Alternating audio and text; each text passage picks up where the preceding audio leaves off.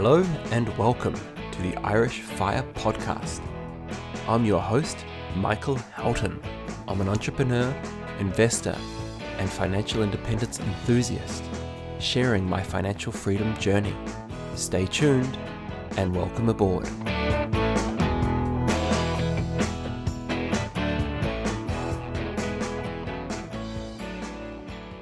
I hope you are doing well. I wanted to talk today about solar panels. We actually got our solar panels installed back in July last year. And I guess rather than go through the pros and cons from an almost salesy perspective, I want to cover this off more from an actual review from a real life user. You see, there isn't a straight answer to determine if solar panels would be good for you. The real answer when it comes to is solar a good investment is that it depends. For me, the first question you need to ask yourself is Are you planning to live in the property long term? And I mean really long term. Solar has a life of somewhere between 25 to 35 years. So we're talking a fairly significant outlook when it comes to making an investment. So if you are in your forever home, solar could be a good option for you, provided that you hit number two, which isn't compulsory. However, ideally, you want a property that faces north to south rather than facing east to west. Now, I have seen solar panels installed on houses that faced east to west, but they're typically done in a half half formation. So for me, I feel like you're actually only gaining possibly 60% of what you would if you were able to put your panels directly south facing, which for us, having a south facing back garden, we were able to do. As I mentioned, we got our panels installed about 12 months ago, and I've been tracking the performance of our panels each and every month. And you guys can actually check this out if you become a subscriber to the newsletter over at firepodcast.ie. As it is, I managed to calculate that we received a tax free return of around 5%. In other words, I calculated how much we would have paid had we not had the solar panels and calculated the savings based on that, accounting for depreciation. And for me, depreciation is the hidden cost of solar panels. When they're sold to you, they typically talk about the payback period. So the payback period might be anywhere between 8 and 13 years. But as an investor, I didn't like that approach because obviously, with any payback period, there's an opportunity cost, and you wouldn't go and buy a share or, say, an investment property by looking at the payback period, how long it's going to take for you to recover your initial deposit based on receiving rent or a dividend, for example. So for me, it made sense to look at solar panels as if I were investing my capital in them and knowing that they had a shelf life of, say, 35 years, I worked out roughly how much the depreciation would be on a month to month basis. And in our case, I worked out that our solar panels are depreciating at 23 euros per month, effectively taking the total price, dividing by 35, and dividing by 12. So for me, anything saved over 23 euros per month, we were winning. Anything below that, we were losing. Now, one interesting aspect of this whole thing is that when we did this, we actually took out a personal loan. So I actually took the interest that we were going to pay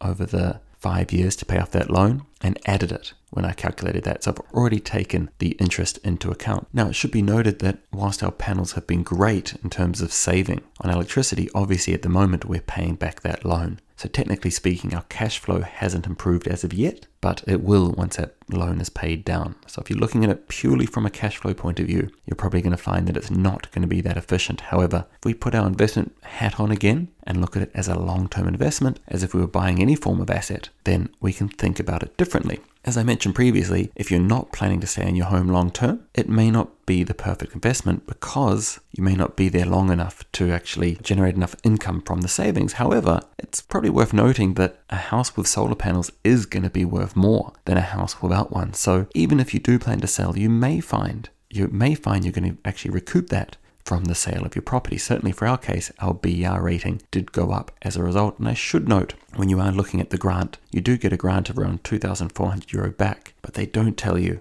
that you will need to pay to get a BER certificate as part of that. So that will cost you somewhere around 250 euro. So just factor that in when you are looking at the grant that there is a cost associated with getting a new BER certificate. Obviously, as I mentioned, that does have other benefits as well, including the fact that the higher your BER rating, the more your house is likely worth because your energy usage is lower. And if you want to know something kind of neat, and kind of fun is believe it or not, we actually haven't paid an electricity bill since September last year because, as you guys are likely aware, for those that live in Ireland, the government rolled out three lots of credits for every householder. So effectively, our government credits of 600 euros, we are still in credit on that. And amazingly, we actually received money back from our last electricity bill in May and June. So we are getting credit for supplying the grid, which has probably been the biggest factor as to why the returns have been better than I expected, and one of the reasons why I regret one of the things that we did. When we got our panels installed at the time, at that stage, the electricity suppliers weren't giving any money back for the electricity supplied to the grid. They were talking about rolling it in, uh, but the details hadn't been firmed up. But the initial talks was that they were going to give around 9 cents a kilowatt back to whatever you charge back into the grid. Now, keep in mind, it costs us around 37 cents to receive electricity from the grid. As it was, they've ended up giving 21 cents a kilowatt, so over double what they originally expected. Now, we spent a fairly large chunk, around half of the bill, on a really good battery. The logic being that I wanted to have our battery charged during the day and cover all our electricity that we use in the evening time. However, in hindsight, given how much money is being given to charge the grid, we would have been better off getting a bigger inverter, more panels, not getting a battery, and I probably wouldn't have even bothered with the eddi, which is what heats your hot water tank. Simply because we actually don't use that much hot water, and when we do, it's probably not worth the 3 kilowatts of electricity to actually heat. I'm probably better off to get the 60 cents or the 63 cents to put it back into the grid. And so for me, that's been the biggest kind of regret. And again, hindsight is 2020, right? So we don't always know this, but I would have got more panels, a bigger inverter, and had a system that was really feeding the grid as much as possible, knowing that I'll make on whatever I lose at nighttime from hitting the grid back as much as possible. And the other thing I'll definitely consider as well is you need to know or have an idea of your usage. And our, our family, we're, we're, a family of five, but our usage is actually really low, I think. We use on average around 10 kilowatts per day. And the thing to note is that if your house is idle, so if, if we're away from our house, our house without us being there is using around a kilowatt a day. So 90% of your usage is coming from things that you're actively doing. And there's three items in particular, three appliances in particular that are going to chew most of that, being your power shower, your oven, and your dryer. And obviously, if you are heating water through electricity, that is a killer as well. As it is, we don't own a dryer. We actually purchased an electric clothes rack, which we use if we need to in an emergency. Uh, however, most of the time we find that we just manage our clothes accordingly and put the indoor clothes rack by a rad if we need to in the wintertime. But just keep in mind that if you are a family that does take long showers, solar panels are basically going to be useless for you because a power shower is using about 9 kilowatts of electricity and there's simply no way that your panels are going to likely produce anywhere near that. In our case, we have a 4 kilowatt system, but I've never seen our panels produce more than around 2.4 kilowatts at one time. So just keep in mind that you're never really going to get the full whack, which is why I'm suggesting to get a bigger system as possible and get as many panels as you can. We purchased our panels from a Tipperary based company that serves the Munster area.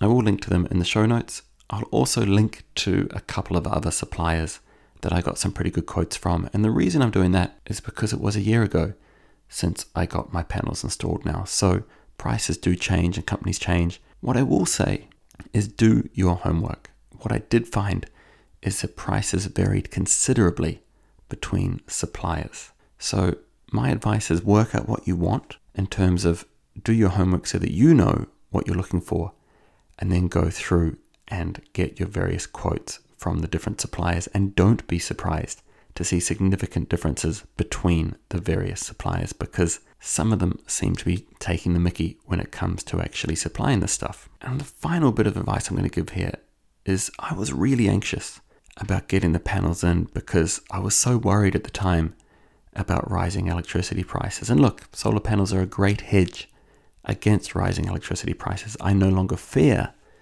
electricity prices go up because I know that our panels cover and reduce such a large amount. And actually, ironically, the more that electricity rises, the better the panels are in terms of what they're saving. But be smart. Don't rush into this at all and give it a good bit of thought. There is an opportunity cost when it comes to the panels, particularly in our case when we had to take a personal loan. I actually looked to refinance a property recently. I think I mentioned this a few episodes back now on the podcast. I was looking to refinance the one investment property that we own in our name.